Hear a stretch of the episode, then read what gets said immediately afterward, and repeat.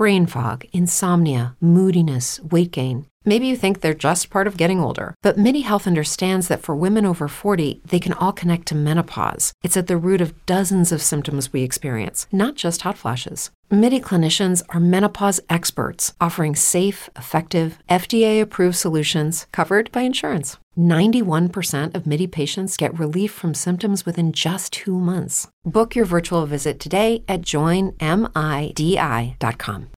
As humans, we're naturally driven by the search for better. But when it comes to hiring, the best way to search for a candidate isn't to search at all. Don't search, match with Indeed. When I was looking to hire someone, it was so slow and overwhelming. I wish I had used Indeed. If you need to hire, you need Indeed. Indeed is your matching and hiring platform with over 350 million global monthly visitors, according to Indeed data, and a matching engine that helps you find quality candidates fast. Ditch the busy work. Use Indeed for scheduling, screening, and messaging so you can connect with candidates faster. And Indeed doesn't just help you hire faster. 93% of employers agree Indeed delivers the highest quality matches compared to other job sites, according to a recent Indeed survey. And listeners of this show will get a $75 sponsored job credit to get your jobs more visibility at Indeed.com slash podcast. That's Indeed.com slash podcast. Terms and conditions apply.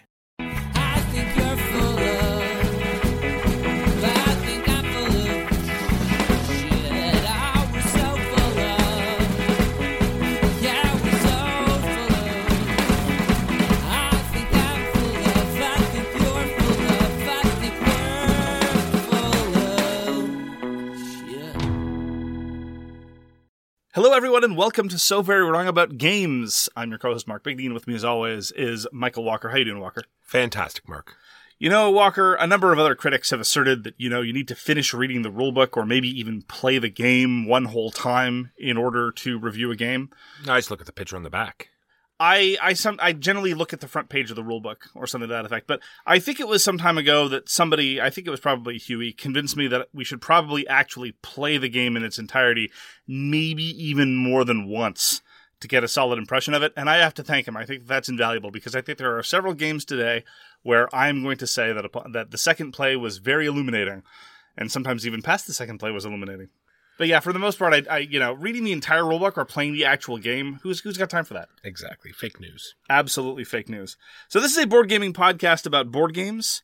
We're going to talk about the games we played last week, the news and why it doesn't matter, and our feature game this week, which is Space Station Phoenix. I think it has something to do with a flaming bird in space. Like I said, I didn't actually play it. I just looked at the box. No, it's about Southwest American cities. Oh, oh, that kind of phoenix. Oh, Yeah. the the fake notes I made will make no sense now, but we'll go with it. I've got a whole bunch of notes about Arizona Well, we're good then. and about how there are no space stations in Arizona. Makes it an odd name choice then. Uh, the game is a lie. So Walker, what'd you play last week? Mark, I got to show you a game called The Guild of Merchant Explorers. This is designed by Matthew Dunstan, Brett J. Gilbert, and put out by AEG Games. And it's, I don't even know what to say, it's a flip and cube game. A flipping a flip and place game. So you're flipping cards, you are putting cubes out on this interesting looking map, and you're spreading out, you're creating sort of Blue Lagoon style villages out on the map because on the next round, of which there are four, you get to start from where you've put villages, you're getting ruins, you're putting out towers, all sorts of things, different scoring opportunities. It is a great little game. What did you think? I thoroughly enjoyed it. I don't know how much there is there. And I agree with you that it's sort of a hybrid between a roll and write game and something along the lines of Blue Lagoon.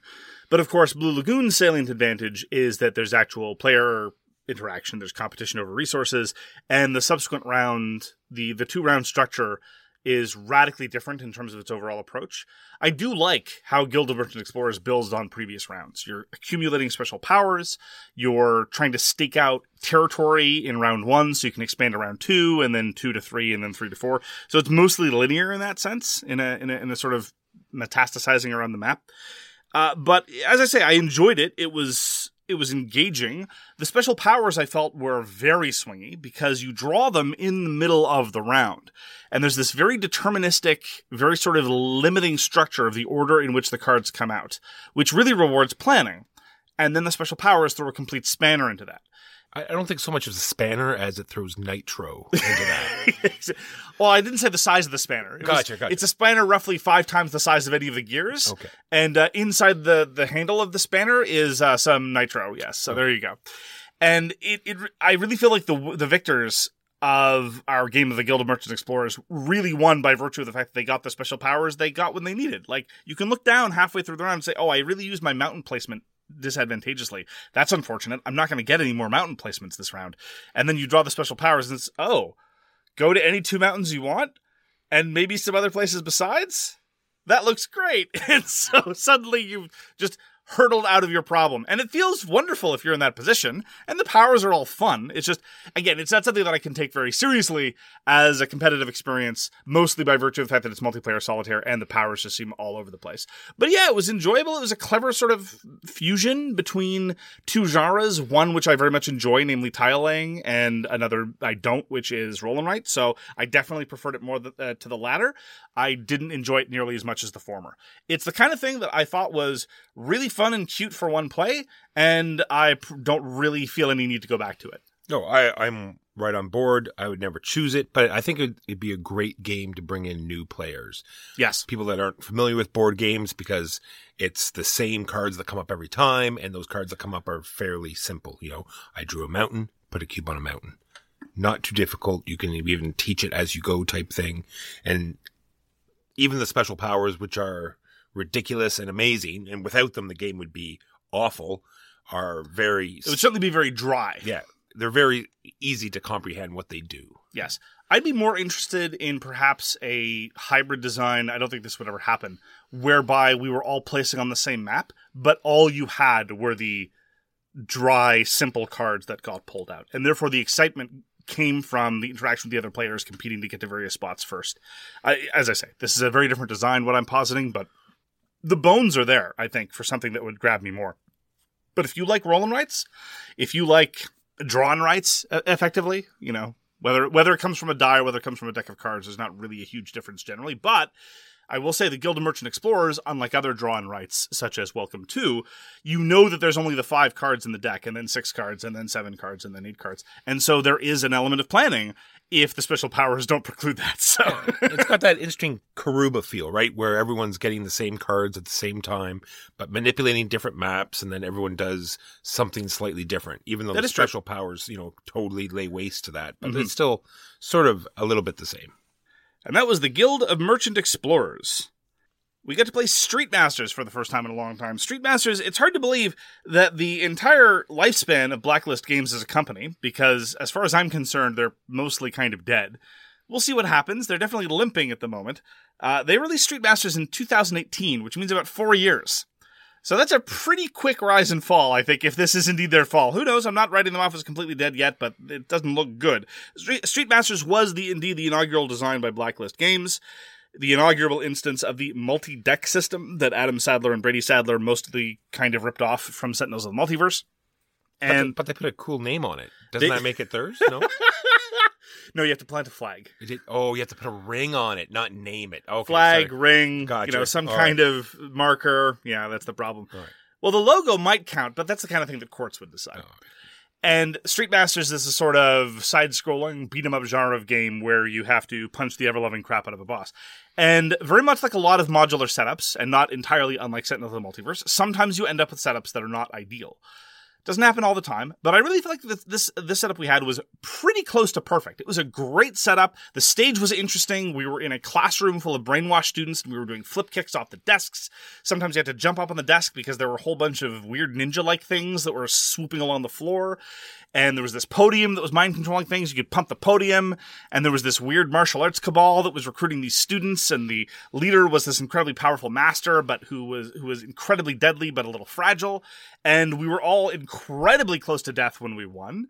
And it was great. I all the characters were able to operate on full cylinders. We got to do the cool things associated with our characters, and I really think it was one of the best instantiations of the modular deck system. Everybody got to do their fun thing, and all the elements were working together. Yeah, I've never had a bad game of Street Masters. I've had less good games of Street Masters. This one was very interesting that you guys were nice enough to run ahead to test the strength of the boss and, and, and found out he was indeed very strong. Yes, I believe in the s- second round when we closed with the boss to engage with the boss, he took out about half our health in one round, and so we're like, maybe we should revisit this later when we're ready. But it was it was great. All of the characters have great theme to them. You can sort of put in your own sort of swing on how characters work. Tons of different characters you can play. I had one that was like yet another two phase type character. I love playing that type of thing. Yeah, you were the janitor who turns into a, a massive mutated monster, a la the Toxic Avenger, but not quite. Yeah. Reminiscent of, but not def- not really in the same register. And it has that, that very interesting token system where you're collecting these defense tokens. And there's all sorts of different ways you can get these defense tokens and you can sort of see what the boss is going to do or what the enemies are going to do to you and, and try to collect those particular ones if you have that opportunity. And the second thing it really does well is the enemy's turns because when it's your turn, you're going to spawn an enemy, maybe more than likely, and then you are in sort of in control of that enemy. So every time it comes around to you, it spawns. There's not this giant, you know, all of the enemies move and do their thing and bog the game down. It's just short little stints of of guys moving one at a time. The boss does have their own turn, but it's really not that big a deal. I agree. There are lots of systemic elements to the modular deck system of later games, particularly Ultra Quest and Hour of Need, that I wish existed that could be backported into Street Masters, in particular, a slightly more flexible action structure. But you'd have to redesign the decks around that. And so at the end of the day, Street Masters is probably still my favorite of the systems, both by virtue of the fact that the bits fit together really, really well and the huge variety of things that are available, just by virtue of the fact that it was the first. There have been two successful Kickstarters. There have been a bunch of expansions that are released, and systems like this really thrive when there's a lot of different variety, so long as you avoid the occasionally degenerate setups. And I, I, I appreciate the fact that you've never had a. de- I, I don't think I've ever had a truly degenerate setup. That's what I meant. Yeah. But I've had setups that were definitely less good than others. Like one character has an ability that nerfs a boss, and so it's still perfectly satisfying, but you don't really feel like you're being challenged. I definitely feel like the degenerate setups, the true degeneracies, are the kind of uh, setups that you sometimes get in Sentinels of the Multiverse, where a particular character depends on, say, equipment or ongoing cards of another type, and the boss routinely strips every one of those cards. Those ones are just flatly less fun, Yeah, and that- can leave people feeling frustrated. or if the boss, you know, com- completely integrates with the environment, right? And they sort of play off each other and gang up on you, then it gets really bad. Absolutely. So in that sense, I think you know, as much as I give the the Sadler brothers crap for ripping off the modular deck system, it does seem slightly more robust in its complexity when compared to Sentinels. So at the end of the day, uh, Street Masters is a wonderful game. I've got a huge brick of all the available content. I might be getting more, but then again, who knows? it's tough to tell. It's an ongoing disaster with respect to Blacklist games. I've talked about that enough. But it is always good to be reminded why I decided to give them all these interest-free loans in the first place, since that was Street Masters. On the vein of successful co-op games, we got to play Old Tree, Old o- OL Tree. O- there's two Asante. You're an insult to bilingualism. there's two Asa- Asante E's here. Mar- Asante. Accent aigu. Goose and Accent aigu. yeah. there's- Ultré. The name of the game is Old tree. Oh, there we go. It's designed by Anton Bauza and John Grumpf, and put out by Studio H. Studio Ash.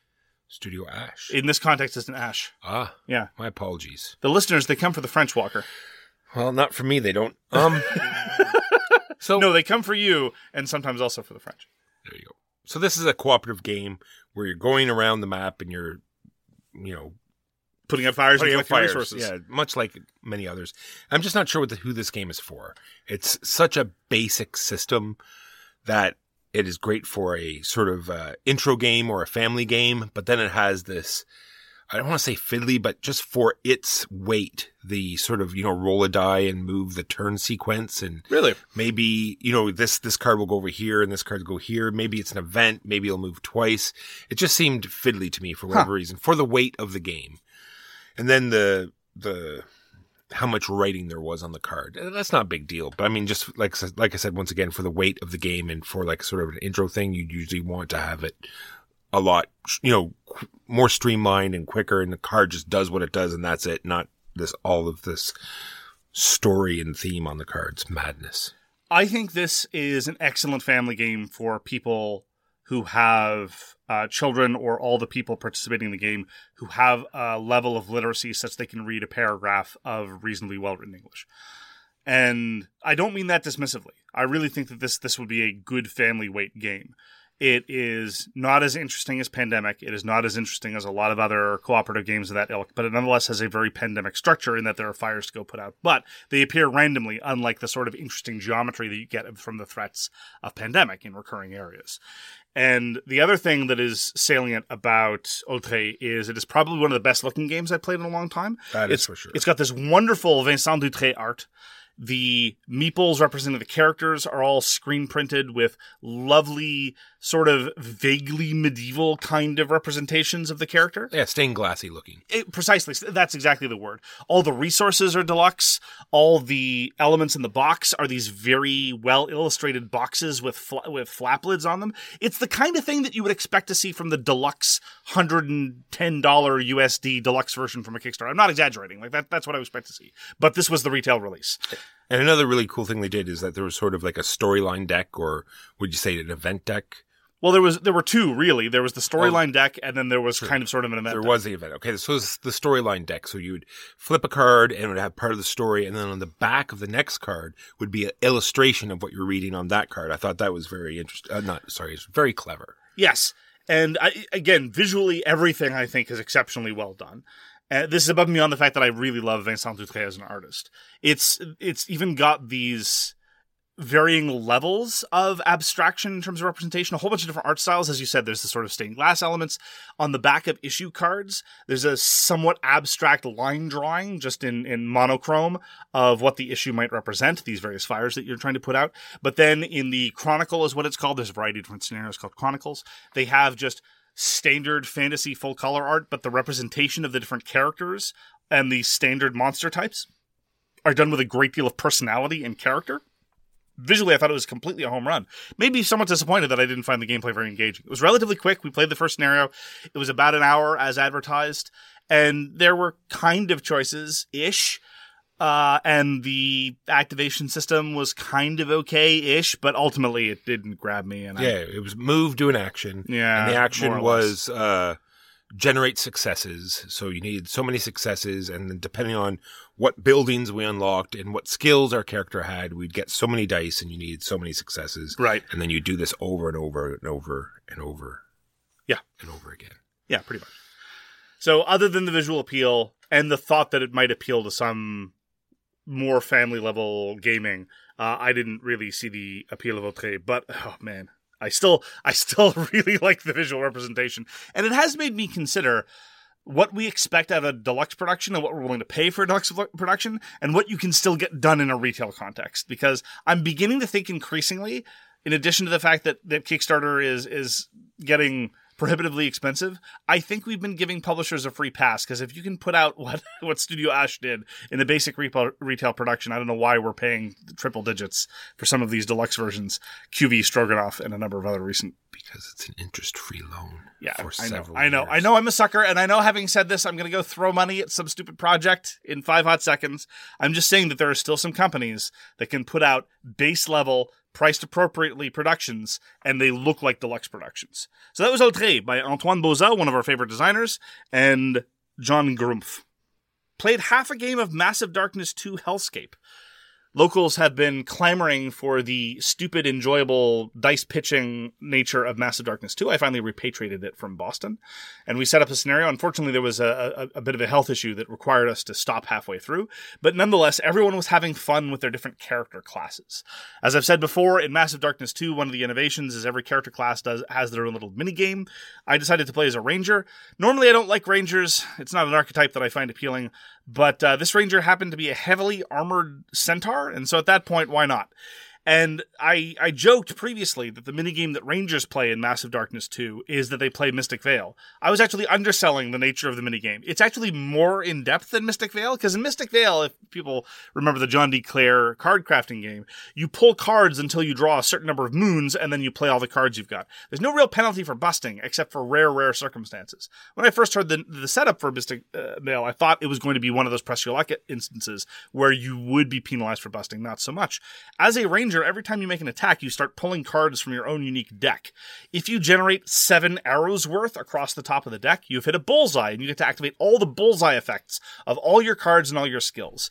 If you stop early, you get to generate the hit effects on all your cards, which are good, but not as good as the bullseye effects. If you generate more than seven arrows, you bust, and you have to apply all the debuffs on all the cards that you've pulled up till this point. It's really cool. Now, it only triggers when you attack, but Massive Darkness 2 is not what you would call labored with a whole bunch of non attack actions to begin with, and when you're heavily armored centaur that fires a triple bow, mostly you find yourself shooting at enemies. So, in that sense, it's hardly much of a trade off.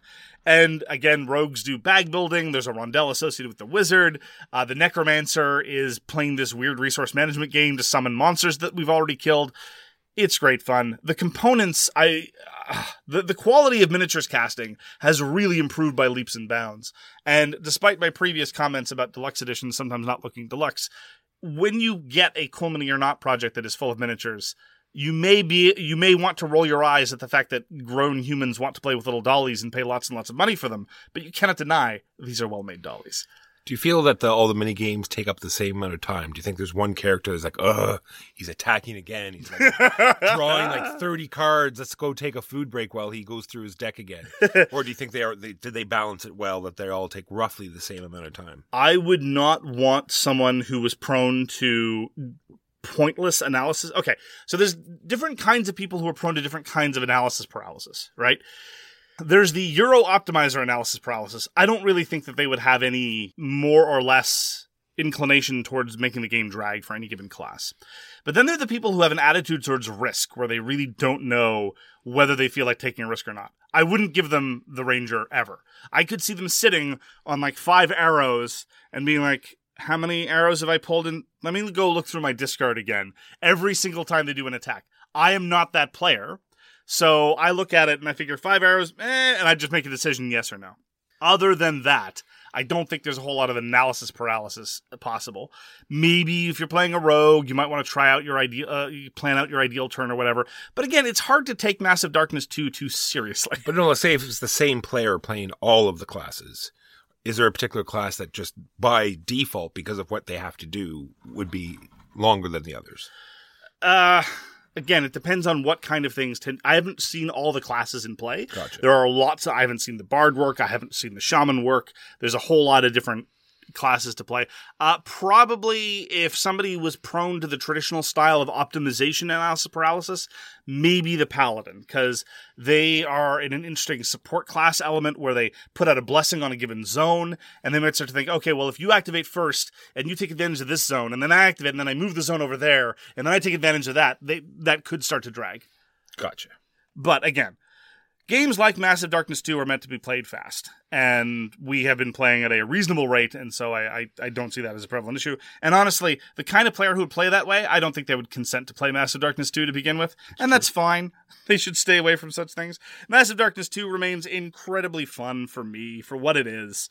It is designed by Alex Olteanu and Marco Portugal, put out by Cool Mini or Not this year. We return to Paint the Roses, designed by Ben Goldman and put out by, I keep forgetting who puts this game out.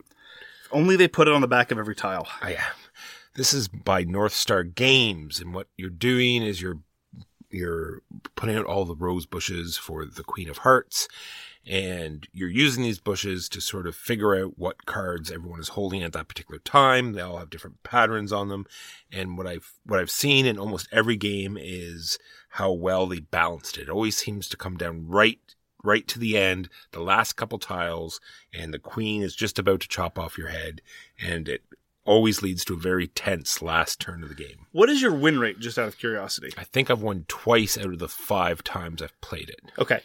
I only ask because I don't have concerns. I was, this was pure curiosity. I've never won, so I'm sure there's a small number of people on the Discord, the guild, and Twitter who are now going to be telling me every time they win the game. Maybe when you fight against like royalty and queens and kings and such things, maybe it's it doesn't work. well Quite possibly. No, no, I'm just curious. I thoroughly enjoy it. I don't have any concerns about the balance. I'm curious about the other scenarios. I think that eh, to a certain extent, the win rate could probably go up if we were obsessive note takers. But the note taking system that they've dev- devised although I think it's about as good as they can get, seems tedious and complicated. And honestly, when we play with Huey, Huey just takes notes in the background and does his thing. When we feel compelled to start engaging in note taking because we need to suss out whatever there's a hard card and we're close to the end of the game, it ends up being clumsy and awkward. So, but then again, just as I said, in, in the, uh, in the context of Massive Darkness 2, it's as true in Massive Darkness 2 as it is in Paint the Roses. I tend to play heuristically. I tend to play by sort of abstracted feeling about where things are, which is not to say I make random obscure guesses in Paint the Roses, but yeah, remains delightful. Paint the Roses is a marvelous little co-op deduction game. I think it's extremely clever, and as you say, the arc of the game does manage to ratchet up tension in a very exciting way. The components are amazing. Even the sort of how you put it away and take it out works very well. Well, we have the deluxe version. We do. That is Paint the Roses. Let me tell you a sad story, Walker. Uh oh. A story that's even sadder than the Queen of Hearts arbitrarily decapitating her gardeners for no good reason. And that is a tale of a young boy. Let's call this young boy Mark. Wait, no, that's a little too on the nose. Marcus. Let's call him Marcus. There you go. No one will ever guess. Who brings games that he wants to play to game night. And for the past three or four weeks, no exaggeration, I, I mean Marcus, has brought Groundhog Day the game. And every week he has not been able to play it because when he's ready to play it, someone else has, without his permission, taken it from his bag and already set up and started playing the game. I'm not going to dwell on the without permission part because whatever, it's a public game day, that's fine. It's more the I don't get to play the game. But finally, I got to play more of Groundhog Day the game. Groundhog Day, the game, is Prospero Hall's riff on the Mind. They really should have attributed it because it's very, very similar to the Mind. I haven't played the Mind, but conceptually, it's it's a dead ringer in a lot of ways. However, it introduces this additional constraint that each day, each round, has to be better than the last one. And so there's this trade off between, well, we need to play cards in a, a certain order, but we don't want the cards to be too good. Does this card I have, is it good enough? Is it too good? Is it too bad on later days, etc., etc.? All towards getting towards the perfect day. And it's a pretty hard game. I've only won a small handful of times. Usually what happens is someone gets a little overexcited. They see in their hand that they've got two perfect day cards and they start to figure, well, it's a four player game. I've got two perfect day cards. So if everyone else has two perfect day cards, that's the seven perfect day cards we need for a given round. So clearly we're going to win. And they play the two cards and then everyone's like, well, we're done because they know that it's not happening.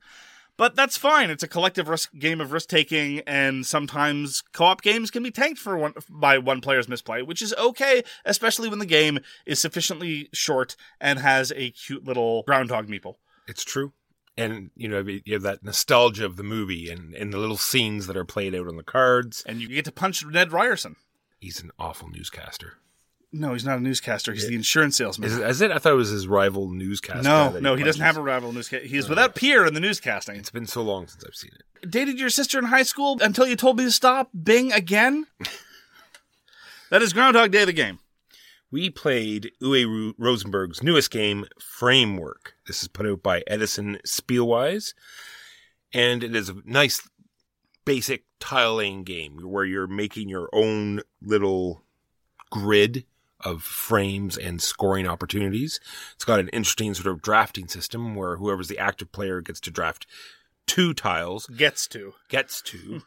well, that's the thing. I was going to Yeah. I was going to compare it to San Francisco, which we just taught, which we just played, where you're drafting piles of cards, but they just arbitrarily let you discard whatever cards you want at no penalty. Whereas this one, you have to fit these tiles into your thing, which I think would make San Francisco a much better. Anyway, won't dwell on that. Moving on to to framework you are putting these frames and they have to be connected if you want them to score. And some tiles have frames and scoring opportunities. So you're just trying to do this balance of keeping colors that you can control and and you and it's the I think the player interaction is A hate drafting and B trying to get frames that other people aren't also taking, right? So at least you have some opportunities to get some connections going. Yeah, sometimes you do indeed look over at your opponent's tableau, and there's a little bit of additional interaction by virtue of the fact that, oh, this is a high copper scoring condition. And I know that I'm downstream of somebody who really loves copper, so I probably shouldn't go for this or, or this, that, or the other. Uh, I was actually very surprised by how much I enjoyed Framework. It is purely a spatial puzzle in terms of path optimization. And somebody at the at the game was over after the game was over remarked that it reminded them of Calico, and I think that's pretty apt. Calico as well is about arranging abstract shapes in a way to maximize your scoring possibilities. But whereas Calico literally gives me a headache, no exaggeration, I found Framework to be surprisingly accessible and approachable for someone with my ad- admittedly limited st- skill set. So, completely themeless, almost brazenly so. Just a touch of player interaction, a touch of angst about what to do with tiles, because as you observe, you want to keep contiguous, uninterrupted networks of similar colors and or scoring conditions, and so sometimes you end up with tiles that don't meet your original plan. You have to shove them somewhere and make plans around them. Yeah, Framework was, I, I think, a perfectly reasonable 45 to 60 minute tile drafting thing. Yeah, I'll just to go over the rules just very briefly. There are some scoring opportunities on the on the tiles. When you succeed in them, you put out these tokens of which you have 22 and whoever puts them all out first wins, which is usually the way it goes, but if for whatever reason the way the tiles go, if you run out of tiles, the game ends as well. I was also surprised by how quick it was. When I heard that you had to meet 22 scoring conditions, I thought the game was going to take forever. But no, Framework moves along a brisk clip. Played a game of Circadian's Chaos Order. We talked about this for the first time a couple of weeks ago. This is a review copy we got from the publisher, designed by S.J. McDonald and Zach Smith. This is a highly asymmetric troops on a map game put up by Garphill Games. And this is one of those times where second plays can be very, very helpful. Because the first play we played was with three players, and I felt that all the way that all the different factions worked was interesting. One faction wanted to win fights. Another faction wanted to do damage in fights and was often, not always, indifferent to who won. And so fights between those two factions would sometimes be interesting. The faction who wanted to win wanted to win, but at the same time while taking as few casualties as possible because they knew that the other faction would be out for blood. And then there was another faction who wanted to research. And so they got sometimes they had special powers that gave them research when winning fights of a particular type.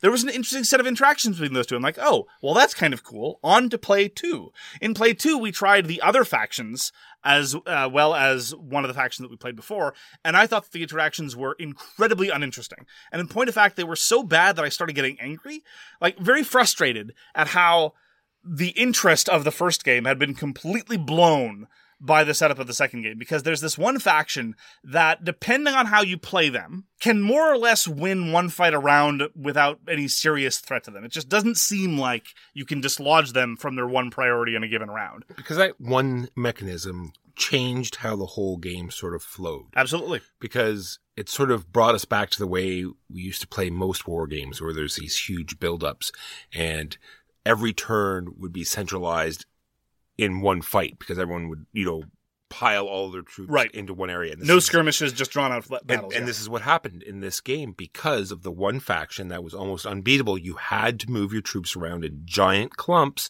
to have any sort of chance. And I think that totally blew the game. Well, and even more to the point, it forced people to engage in interactions that didn't really exploit their shared interests. So, for example, I originally had various intentions about where to spread out along the map, but then after the first couple of battles where it became clear that this one faction, if they fought only a couple battles a turn, were more or less unbeatable, well, that just forced me to move elsewhere. And so that just dislodged the entire map became weird and perverted because there was this unbeatable wall of death that you couldn't mess with unless the turn order was in your favor. That's a separate thing. Like there's still some some really clever bits in Circadian's Chaos Order. The things it does with player order is kind of neat. The way it does the action selection is still kind of cool. A lot of the other elements of faction asymmetry are bad, uh, are are interesting, but. I also just started thinking about all the other factions and the way they would interact with this one. They're called the they are the namesake Circadians. They move around in a dropship. Their troops are super powerful. Their dropship gives them additional special powers, and they were just drowning in shields as well as combat strength. And so I started thinking, okay, well, the faction that wants to win fights can never win fights against them. The faction that wants to inflict kills can't inflict kills on them because they're drowning in shields. And then at the end of the day, the fact, but they weren't even the faction that won. Now, had the game gone the distance to round six, still a pretty long game. We played for about two and a, two and a half hours. And when the game goes the full distance, which we've never gone, it's all going to concentrate on one area. And whoever wins that one area is going to win the entirety of the game. I was very glad in both games we never got there because I could easily imagine that feeling very degenerate and know, Just plowing all their troops. And you have a weird series of battles with huge numbers and, ugh, not something I'd look forward to. But getting back to what I was ready to talk about, the faction that wins by research, initially that seems interesting, but they've won both the games we've played, and I think I know why. It's because there's not much you can do to them. I mean, sure, you can go kill them. What do they care? They take their territory. Fine. Doesn't matter to them.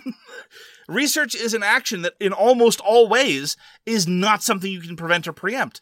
And so they're not even a very interesting game clock because there's already a game clock built into it. So it's not even that they're overpowered. It's just that they're not interesting. And so the promise that the first game had, I think, completely fell apart in the second. And it left me incredibly disappointed and rather frustrated. It's true because the first one was so promising. It was really cool. Now, there are some possible suggestions. Like the player who played the Circadians made an excellent suggestion. Maybe you should only include the Circadians if you're playing with all six players. Then at least all the factions that can't really do the interesting interactions with the Circadians, they will have more targets and more other people with which to interact. That I think would blunt some of the concerns. But at the end of the day, I still feel like a lot of the, the, the creaks in the gears were starting to show. And again, the, the promise of the first play uh, left me very optimistic, but in the second play, it just dashed. Speaking of things that dashed, two games of For Science ago was fairly dashed at, at the at the mm-hmm. gaming night. There was chaos and and Not the good kind either. and and noise. Yes, not the good kind of chaos. So we decided that Table kicking. we there did- was there there was was- inadvertent table kicking. I saw I saw murder in Walker's eyes. When Walker puts his hand on the table, looks down and sighs deeply and starts breathing a certain way, you know you know he's got thoughts of violence that he's desperately trying to suppress. he's looking for his blood bucket. Exactly. All right. Yes. so we said we had to get For Science to the table, and of course, once again, doesn't fail to delight.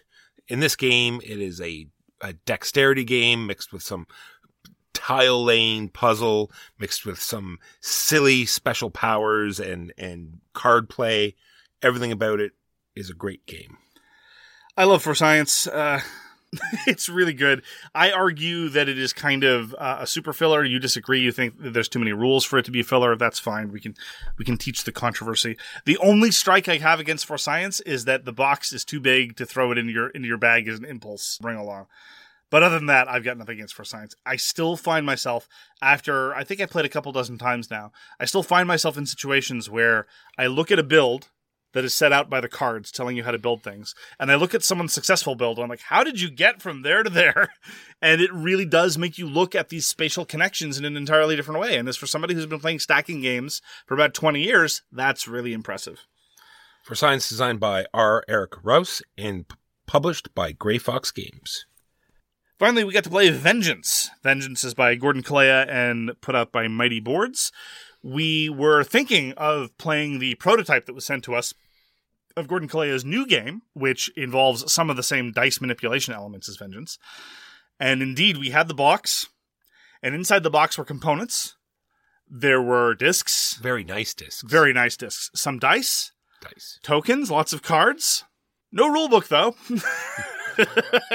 so without the rule book, we were not really in a position to try the new.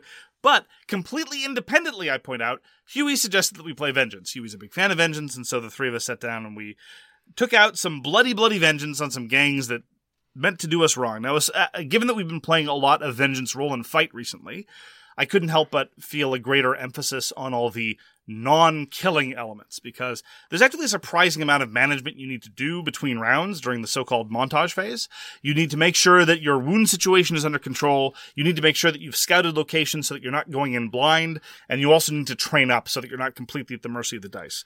The one element that I think that can lead to some genuine frustration in Vengeance, and I don't really see an easy fix for it, is sometimes you're just in a position where you have to go into dens blind and hope that they miraculously have some possibility of scoring. Because they might not. It is entirely possible that just they just won't. You have five opportunities to go engage in bloody combat over a game of vengeance. And one or more of them might be completely spoiled by the fact that you didn't scout well enough and or you got unlucky when scouting and or you got unlucky when going in. Well, on top of that, you sort of have to hope that it spoils somebody else as well, right. Right? That even though you went in blind, it doesn't have any cards that you need. You're hoping that it, it is cards that somebody else needed. And Sure. Therefore, now you you're both sort of equaling out. and it was a close game of vengeance. And I can't help but feel that the victor was determined entirely by the fact that the victor on the last combat just stumbled into a den that they needed blindly. There was a blind one and two uh, shot, and it just so happened to work out in favor of the victor who ended up going and managed to kill the right people at the right time. Because really, that's what vengeance teach, teaches you about. It's a lot like life. You have to kill the right people in the right time at the right way. Just so. It's very Aristotelian in that way. It's practically a treatise on the Nicomachean ethics. And, well, and it does it the right way, where you look into their eyes and you slowly watch them dim as their life and dreams fade away. That's beautiful, Walker. Are you a poet? I am. Yeah. Yeah. Yeah, so I was even thinking after, I cannot think, you know, because me, what I, you know, well, if only this game did this, or if only, you know, I can't think of any way that you could change Vengeance to make it any better. I think there are, it's not a perfect game. Yeah. But I think within its confines, I think it does what it does very well. Yeah. I think it's longer than it needs to be, but Agreed. like, but like I always say, there are plenty of short games. It's not terrible to have one that goes a little longer once Oh, sure. in a while. And I think this one is perfectly fine. You know, the, the fighting is kind of exciting, you know, and it doesn't really take that long. It's three rolls. And as long as you're not, and I think if, if people do start taking a long time, then you can introduce the timer like you're supposed to. Yes. But we were going through it at a fairly good clip. Still took a while, but still was super fun. Yeah, and a lot can be forgiven because of the near perfect thematic integration and evocation of a revenge movie. I want Vengeance to be a co op game. I want there to be an expansion that turns it into a co op game that manages to A, import some of the additional story driven elements of the solo version, because there are character story driven elements in the solo version that you don't see in the competitive version.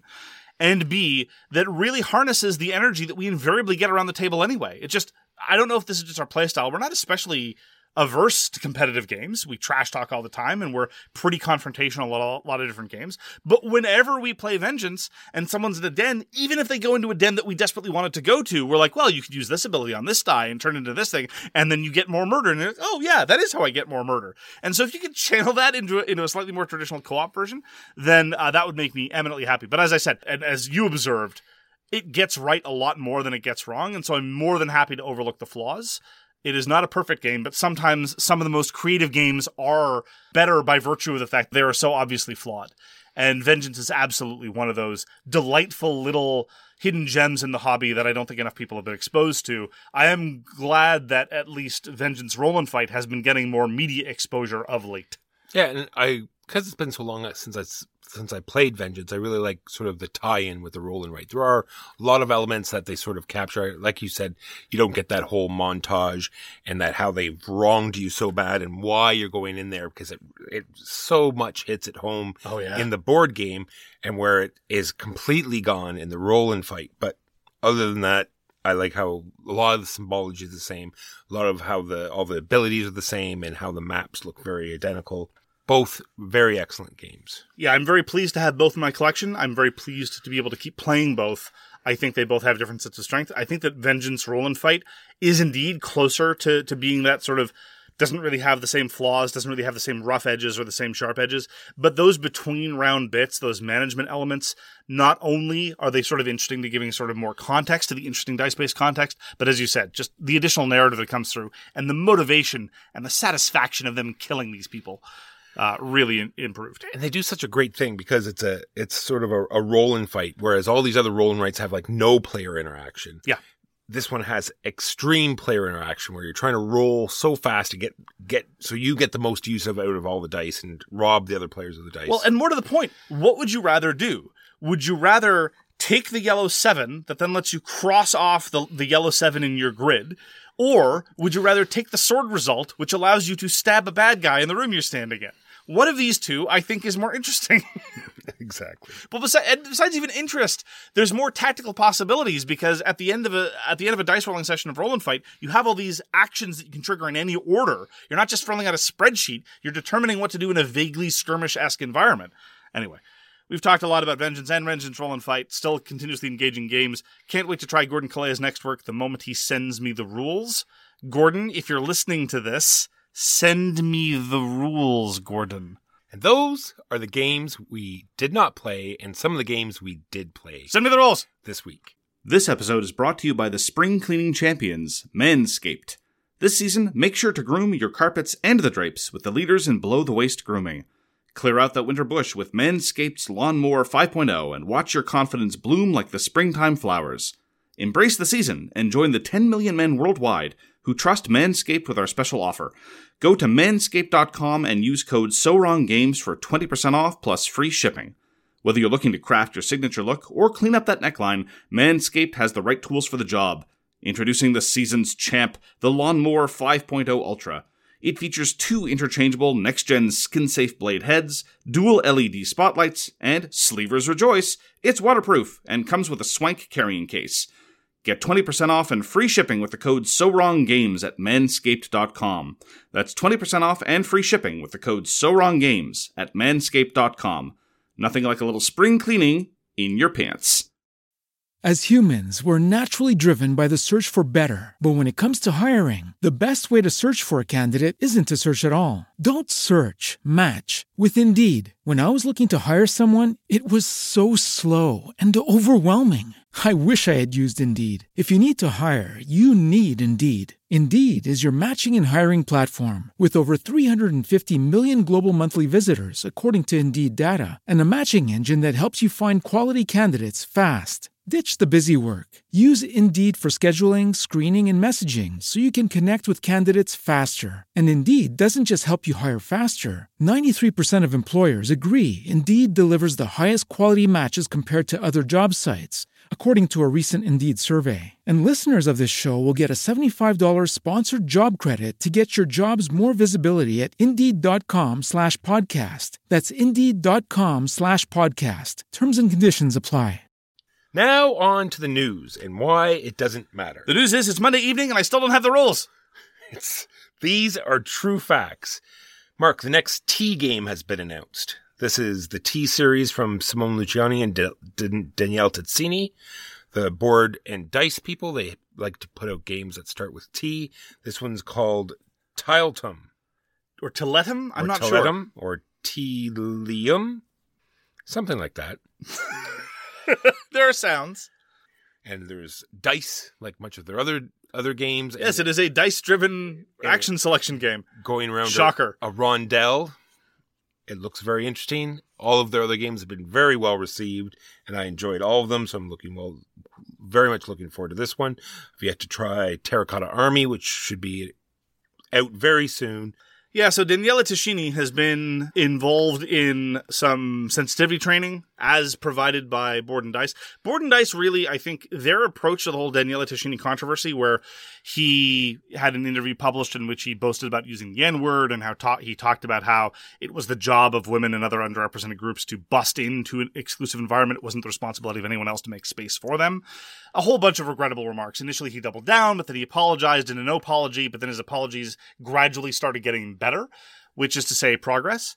And Board and Dice, uh, I, I really find as a company their response to be very, very interesting. Initially, their response was, "He has done bad. He should. That is bad." And then, as the the apologies started getting better, they're like, "Well, we're going to reach out to him in conjunction with some of our other publishers and see what's to be done." And they they eventually came to the solution that, well, he seems to be genuinely repentant. We're to have some sensitivity training and see what see what's what. And then they decided to continue their working relationship with him. It's been it, it's been overall, I think, an interesting developing story.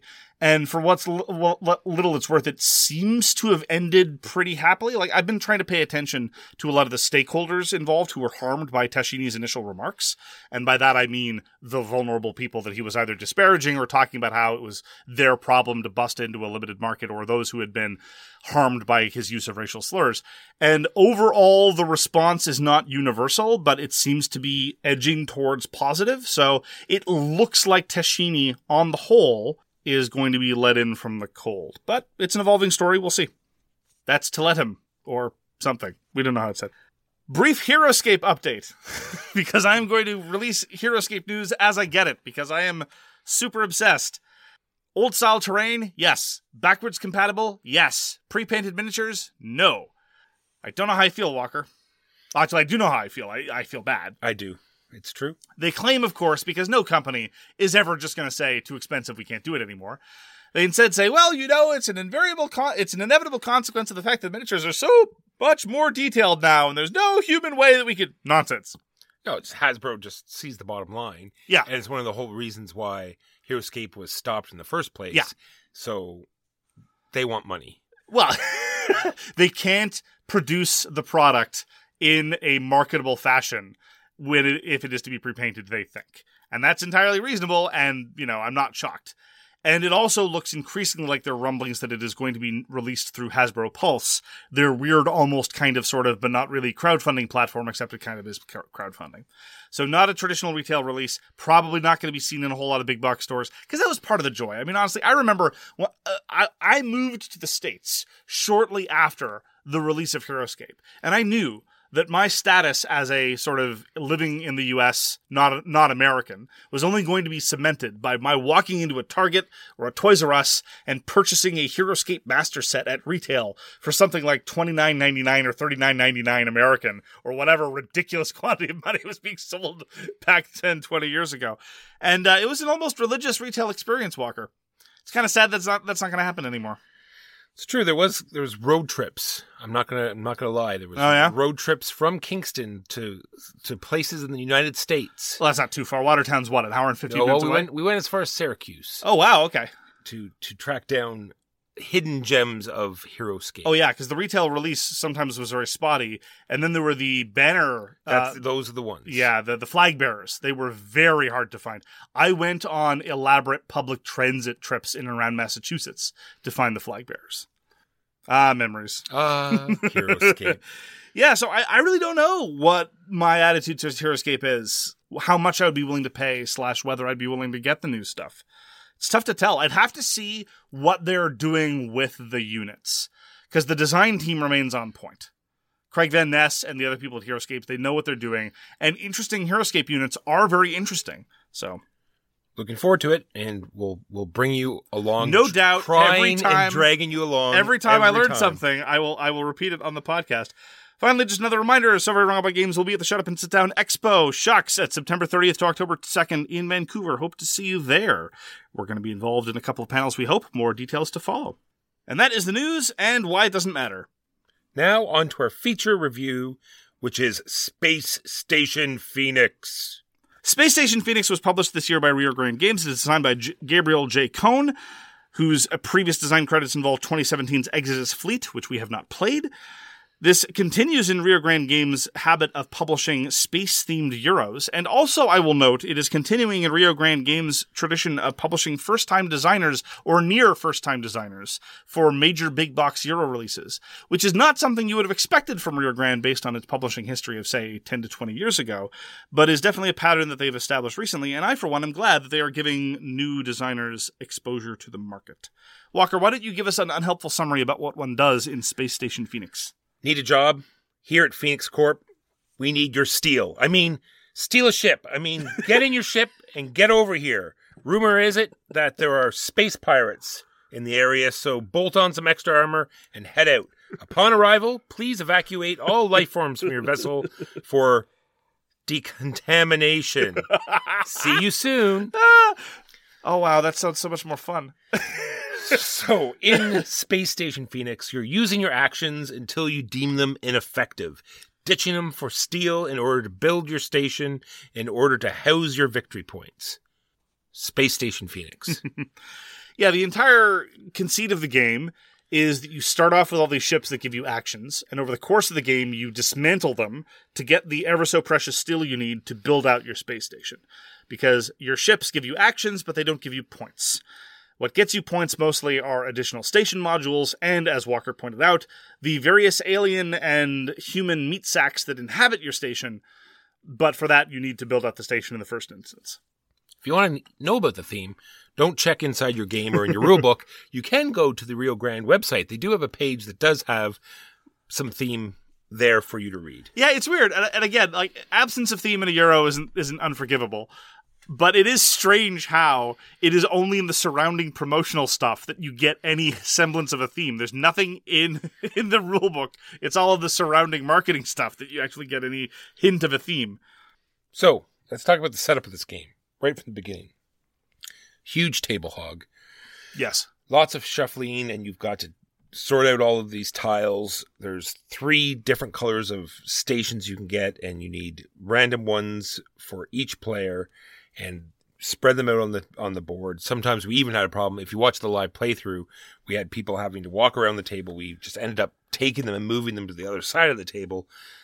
A Little bit of problem, not that big a deal, but is an awfully big table hog. Well, it's one of those things. Uh, we talked about a number of different games, I think, this week where this problem manifests itself in different ways. And this is actually something I've, I've been thinking about.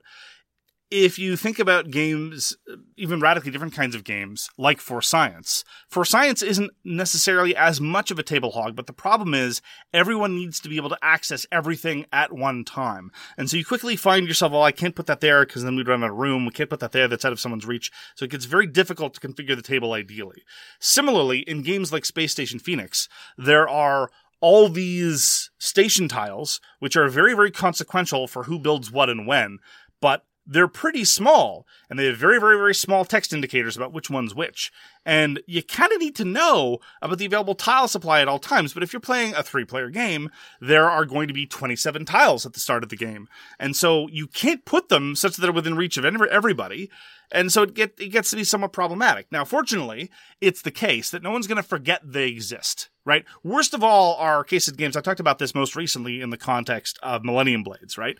Where if there's a, a board that generates extra points, well, whoever's sitting next to that board is probably going to have an easier time of scoring those extra points. At least here in Space Station Phoenix, nobody's going to forget that they're Space Station tiles. They're just going to for- constantly forget what they are. Yeah, I, I have that problem in, in Twilight Imperium. I always make sure I'm sitting right beside the victory point cards. knowing them and seeing them Yes. and knowing exactly what they are every time leads me to more victories than not. Well, all the all the all the important information in Twilight Imperium is presented in big cards with big text, right? They wouldn't do something so stupid as to put a, put a whole bunch of stuff on small car- small No, text cards. that'd huh? be that'd be crazy. That'd be ridiculous. Yeah. Okay. Good. Good. So the other thing that happens in setup is, like you said, one of the most interesting parts of the game, where you get to choose your starting sort of central core of your station. yeah, the core is it, it's bizarre. So much of the game is about building up your station, but I find the station tiles to be more or less interchangeable. So a whole host of them differ only very slightly in terms of well. This one gives you one extra dollar with your first person in it. This one gives you two extra dollars after you put in two people in it. This one gives you a water after your fifth. This one gives you a plant after your fourth. You know, weird, just negligible differences here and there. But your core that you start the game with, some of the cores are radically different and quite frankly very, very interesting. The last game I played, the core I started with supercharged all my actions, but every time I took income, we'll probably talk more about that later, I had to basically degrade the quality of my station. And it was cool. It gave a real shot in the arm and it really changed the contours of the decisions I made about my economy. I can't really say the same about any space station tile I've ever purchased, built, or used. No, I really felt that yours was very interesting because not only did it change how you played, also changed how I played. I would more often, because we talked about it before, that you would hardly ever take other players' actions. Mm, yeah, Mostly that's true. just centered on yourself or once in a while. This time I, I try to take a lot of your actions. I think uh, Sidewinder did as well because every time you did income phase, which reset all the actions, you would have to take a penalty. So we were trying to limit you and, and make you take that penalty more than you actually would. Yeah, and similarly, I was using a lot of other people's ships, whereas in other, if I had other cores, I might just take an income turn. Yeah. I mean, my point is more that there's this interesting, I think, dichotomy between the very interesting station cores and the often borderline painfully generic space station segments, the sectors. Agreed. I'm Great cores, sectors not so much. I'm going to cycle back to that in a minute. But once the setup is done, then we get to the game. I'm just going to very briefly explain the game. You, you, it's like worker placement. You're going to choose an action either in front of you or in front of someone else. If you choose in front of someone else, it costs you more crystals. You pay the crys- Gem, gems walk. gems. Sorry, gems. Galactic exchange minerals. Why? Thank you. Theme. Thank you so much, theme. And then there comes to a point where you want to start building your station and it costs a bunch of metal. And the main way to get metal is to take one of these actions that destroys one of your action placement spots. So throughout the game, you're going to have less and less uh, actions to choose. But there is also a sort of generic board that everyone can choose and they'll never get destroyed, but they're just very expensive. And usually by that time, you're getting more gems a turn anyway. So those spots aren't so expensive. What that means is even though you have less actions and though even though you said that the space station sections aren't that powerful sometimes they do make the actions you have left more powerful. So not a huge amount of coolness, but it is interesting how even though you have less actions, the actions you have now are more powerful. Yeah, that's the central conceit of the arc of the game. And the designer has been very clear about that in the designer's notes as well as the publisher. You start off with the best action selection you're ever going to have. And people often question over the course of the game, even after I explain it very clearly, these are the ships you start with, you're never going to get any more. Usually around round four or five, people are like, so do we ever get any more ships? No, you never get more ships. And so as the game goes on, your options narrow, but your actions tend to get slightly better. So, for example, again, just mentioning some of the space station section sector tiles that I built in the past.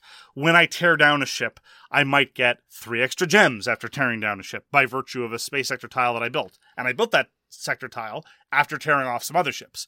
And so my ability, my flexibility to tear away to tear down sectors gets smaller. My ability to build new sector tiles gets smaller, but I tend to have these minor bennies here and there every time something like that happens. And seeing these combos in the tiles and the cards in your core core are are the main reason I like this game. It's sort of like a either like a Marco Polo or a Trickerion, where at the beginning of the game you can look at the three different sections of the space station that you can build, and you can look through everything that's available and sort of try to parse out a combo. Like this is going to work very well with my core. I want to have that pink one, that green one, and maybe this brown one, and it gives you sort of a goal to work towards. maybe that level of, of forward planning is why you do so much better at this game than I do. This is just one of those games where I'm very, very bad at it. And uh, I suspect that might be because I constantly get distracted by a whole bunch of extraneous stuff. At the end of the day, the scoring is relatively straightforward. Your primary source of points is going to come from sector tiles and the inhabitants of those sector tiles. You're going to get four, six, or ten points depending on the size of the sector tile, and you're going to get two points for every inhabitant you get, plus there are bonus points for having majorities in the various types of inhabitants circling back to the inhabitants, I was also hopeful that that was going to prove to be interesting because I have very fond memories of lots of other sci-fi games, Galaxy Trucker in particular, that where the aliens have lots of personality and getting different kinds of aliens and staffing your spaceship was very important. Here in Space Station Phoenix, despite the fact that your staff is very important in terms of getting those bonuses and in terms of endgame points, it's they don't have any personality. Yeah, at all. and they go, just- they go through the trouble of making them all different colors and different shapes, and the humans are in suits, and the and the meeples look interesting, and you think that they're going to give you different modifiers when you get nothing. They're Yeah. just tokens at the end of the day. And indeed, there's a lot of ways in which the game goes out of its way to make them more similar to each other. There are modules that say you get to put these kinds of aliens wherever you want. So the one differentiating factor completely goes away when you get those sector tiles. Humans get to go wherever they want. Anaerobic aliens get to go wherever they want. So at the end of the day, the differentiation is negligible. And I was also hoping for what it's worth that staffing the space station, you know, I've I've wanted a game like FTL for a while, the computer game, and I knew that Space Station Phoenix wasn't going to be FTL, but staffing can be really interesting. Okay, I've got these staff. Where do they go? What tasks are they going to do at various times? In Space Station Phoenix, there's this notion about being able to move your staff from sector to sector. I've almost never felt the need to do this because, broadly speaking, you get a new sector tile, you get more staff to have them go in, and then that's it. They, they don't really move it, much. it seems detriment to spend those points on moving them when you could just buy new ones. Exactly. Because not only are you going to get the points for these new ones, that you're not wasting those actions moving them around your station. Well, it's not an action, it's just something that's tagged on at the end of income, but it is money. And you want the points from new inhabitants anyway, so yeah, you might as well. So, like I was saying, the actions are very simple, which means the flow of this game is real because the actions are all relatively the same. Uh, everyone starts with the same basic cards, and you're going to draft some like level two cards, they call them. And that part is semi interesting because some of them are very powerful, and you can sort of entice people to come and take them, which gets you more credits, stuff like that. And the flow is very good. It's also super easy to explain. For a game of this depth, it- it probably has one of the easiest rules explanations to depth of decision making I've seen in a while. True, and then there's the sort of trying to stretch out your round because as you use actions, you're leaving what you spent on them because you can't use them again until you've taken an income phase. So you're trying to, and that's sort of, I guess you could say, a wasted turn, right? So More or less. So you're trying to stretch it out, use other people's actions, maybe forcing them to take an income, clearing their actions again, and then using their actions even more, there thereby minimizing how many times you have to take an income. In, in many ways, and this is a very, very personal preference thing, it's the opposite of Beyond the Sun. I've talked many times about what I love about Beyond the Sun is you take income at the end of every turn. And so things don't ever feel cheap, but you don't feel like you have to waste a turn just to get where you want to go. Space Station Phoenix is exactly the opposite. You keep going until such time as you can't go no more. Sometimes you want to take income prematurely, but for many rounds, you just keep going until you can't, and then you take an income turn, and it's a wasted turn, as you said. You don't get to do anything interesting. There's no cool thing that, that tends to happen. Sometimes you get little side benefits and get to do little negligible actions here off to the side. That's a function of your station sectors, but it, it really does feel like you're you're not taking a step while everyone else continues to advance their interests. And when we say income, it doesn't mean you're going to get all of the resources. What you get in income is you get to clear your actions and you get a bunch of gems in order to take more actions. There might be some space station sectors that give you water or plants, but that is not usually the case. Which leads me to my next point is this random resource generation because it was a problem in our last game hmm. where just people were not getting the plants they need because the way you get it is you take an action that lets you roll a bunch of dice where you're hoping to get a you know one in six chance of getting the resources that you need. Uh, well, no, it's actually most of them. It's two and six. There are two die faces that show the, the the plant and water resources. There are other ways to do it. You can use an exchange action to turn in any two cubes for the one cube you want. That is ended. That is how I ended up personally getting the resources that I routinely could not roll on the dice. But you're right that it is. It, it's again part of the charm of the game. Part of the conceit of the game is that you don't really get a lot of income. You have to fend for yourself. It's a game about space, and the only thing you have really available are these ships. Yeah, money you can generate by yourself, sure. But most of the other resources you have to find, either by sending an expedition off to Earth, that's what the dice game is called, we just call it the dice game, or by tearing apart these ships that you have. It kind of sort of almost gives me the sense of privation in space. Not really, but almost. And then there's this whole diplomacy track. So it's a fairly large board. And what it does is you sort of go up this track. And what it lets you do is get a slow trickle of, of gems, mostly, sometimes other resources, every time someone takes a particular type of action. So destruction action. I'm not going through all the actions. Every time someone takes an action, you're more than likely going to get something, unless it's the actual diplomacy action itself. Yeah, that I found to be the more profitable and reliable route to steady income.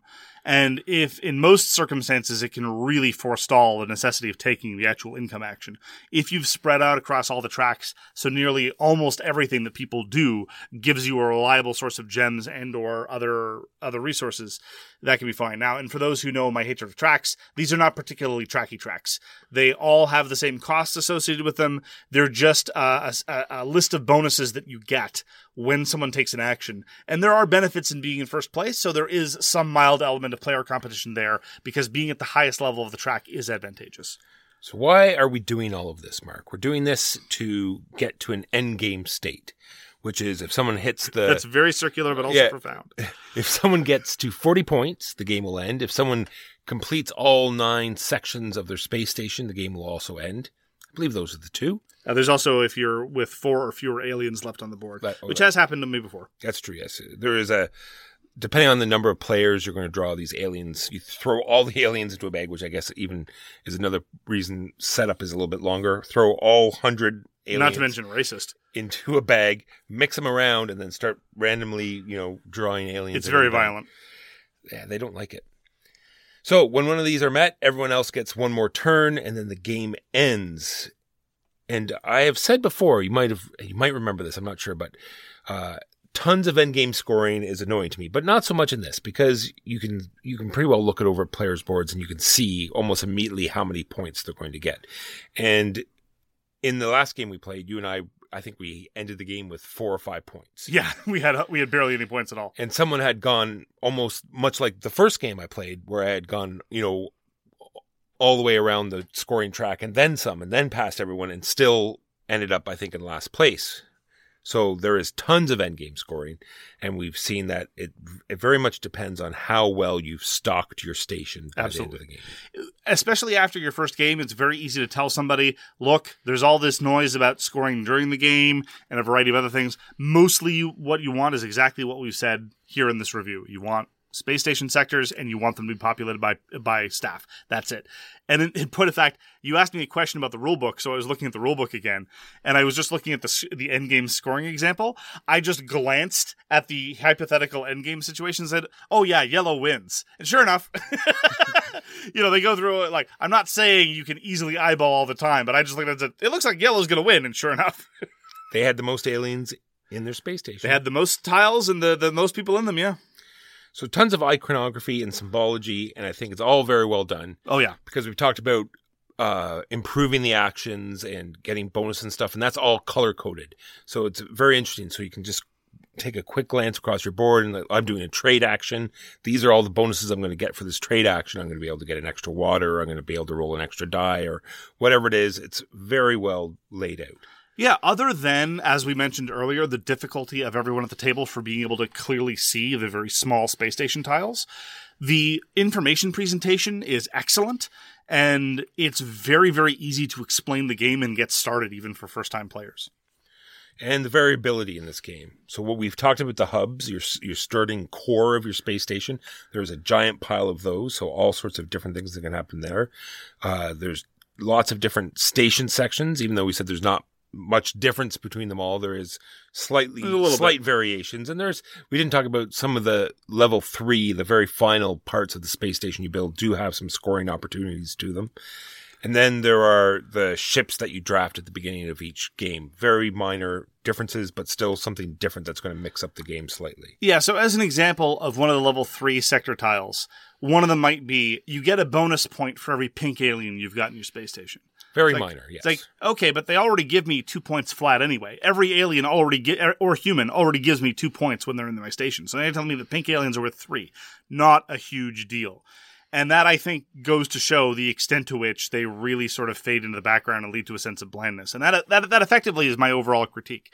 When I played Space Station Phoenix for the first time, I thought this is a very very novel inversion of the traditional Eurogame arc of a game where you start out scrabbling for resources, not really able to do much, and the universe of possibilities gradually expands. Almost all worker placement games work this way, either because the, the field of actions is limited, as in the case of Agricola, or because the field of available options in terms of resources uh, for you to utilize is limited, as in the sense of a Feast for Odin, or in the sense of just the fact that you're incredibly weak, as is the case in both Agricola and a Feast for Odin. Here, you start out very with with more options than you're ever going to get ever again, even though they're all superficially kind of the same. And they gradually winnow down, winnow down, winnow down until you're left with this rump of an action selection mechanism. And your station is developed. But the station ends up feeling so incredibly insignificant. The details of the station end up feeling so insignificant to gameplay. I really feel like the opening turns are the best turns. And so in a game that's solidly 90 to 120 minutes, because the game only ends insofar as players are able to force the end because they're making good decisions. So your early games are going to be longer than your later games. I really felt that the last half of every game of Space Station Phoenix past the first has dragged because I know where it's going. There's so little player interaction. It's the same kind of cycle of generating metal and then buying stations and resource generation, but the options Uh, go down, the texture goes down, the options go down. I just, it really, really bugs me. And sometimes I think the box exists for a reason. It's an out of the box idea. What if we invert the normal course of things? Well, turns out the box is good. I'd like to go back to the box. Thank you. Let me back in. I, I'm I'm mostly on the same page. I do believe it has limited plays, but I do enjoy those. I think four or five plays that that you know you're experiencing new things and and seeing how this thing plays out. I enjoy the chase. I enjoy figuring out that puzzle at the beginning. The trying to get aliens before other aliens disappear. The like you said, you you I puzzle out this this the sections and I want to get them before other people can. Either A, they see what I'm doing, or B, I can see that they might want them as well. And then there's the chase for the good action spots. Once people start destroying their ships, the the the choice of action spots slowly disappears. So you're like trying to grab them before other people can. Lots of stuff going on, but it is quickly getting stale. the description that I sometimes give to games, or the classification I sometimes give to games, is efficiency euro. And there's been a discussion on the guild about what I mean by an efficiency euro. Space Station Phoenix is is a very good example of an efficiency euro. You can just activate all your ships in whatever order, but that's going to be inefficient. And it's not the other players that are really putting a lot of pressure on you. They're only putting pressure on you in the sense that one of them might trigger the end game before you do, or sometimes the pool of alien supplies is going to run out, but then you just get these slightly more expensive aliens, which don't tend to run out nearly as fast. You can get to where you want to go. No one's going to stop you. You just need to do it faster than than other people are doing it. And so all that's left is you hitting the buttons in the more efficient order in the slightly faster path. And again, I found that cool for the first game. You said you enjoyed the first four or five playings. For me, I think I enjoyed it the first one and a half plays, really. But after that, I felt the novelty wore off. And uh, I, I, there are other efficiency euros that I'd much prefer. And indeed, most standard worker placement games fit that bill as it is. Because again, I prefer the arc of the game. I like games to have a bit of an arc for things to expand rather than contract, to feel like the universe is growing as opposed to shrinking. And again, novel idea, but I think it mostly serves to highlight why the traditional approaches are superior. Agreed. And that's going to do it for this week. Thank you very, very much for joining us for So Very Wrong About Games. If you'd like to get in touch with us, you can find all our contact information at sowronggames.com slash contact. We are available on a variety of social medias and other venues. We read everything you send us, and we'll get back to you if we can. Thanks again for tuning in. We appreciate you deciding to spend some time with us, and we hope to see you again soon. Peace! You've been listening to So Very Wrong About Games, produced by Michael Walker and edited by Mark Bigney. Special thanks goes to What Does It Eat for generously allowing us to use their most excellent song, FOS, as our theme. You can find them at whatdoesiteat.com. You can reach us by email at soverywrongaboutgames at gmail.com or on Twitter at SoWrongGames. Thanks very much, see you next time, and always, try to be right, but remember you are so very wrong. As humans, we're naturally driven by the search for better. But when it comes to hiring, the best way to search for a candidate isn't to search at all. Don't search, match with Indeed. When I was looking to hire someone, it was so slow and overwhelming. I wish I had used Indeed. If you need to hire, you need Indeed. Indeed is your matching and hiring platform with over 350 million global monthly visitors, according to Indeed data, and a matching engine that helps you find quality candidates fast. Ditch the busy work. Use Indeed for scheduling, screening, and messaging so you can connect with candidates faster. And Indeed doesn't just help you hire faster. 93% of employers agree Indeed delivers the highest quality matches compared to other job sites, according to a recent Indeed survey. And listeners of this show will get a $75 sponsored job credit to get your jobs more visibility at Indeed.com slash podcast. That's Indeed.com slash podcast. Terms and conditions apply. Everybody in your crew identifies as either Big Mac Burger, McNuggets, or McCrispy Sandwich. But you're the filet fish Sandwich all day. That crispy fish, that savory tartar sauce, that melty cheese, that pillowy bun. Yeah, you get it. Every time. And if you love the filet of fish, right now you can catch two of the classics you love for just $6. Limited time only. Price and participation may vary. Cannot be combined with any other offer. Single item at regular price. Ba da ba ba ba.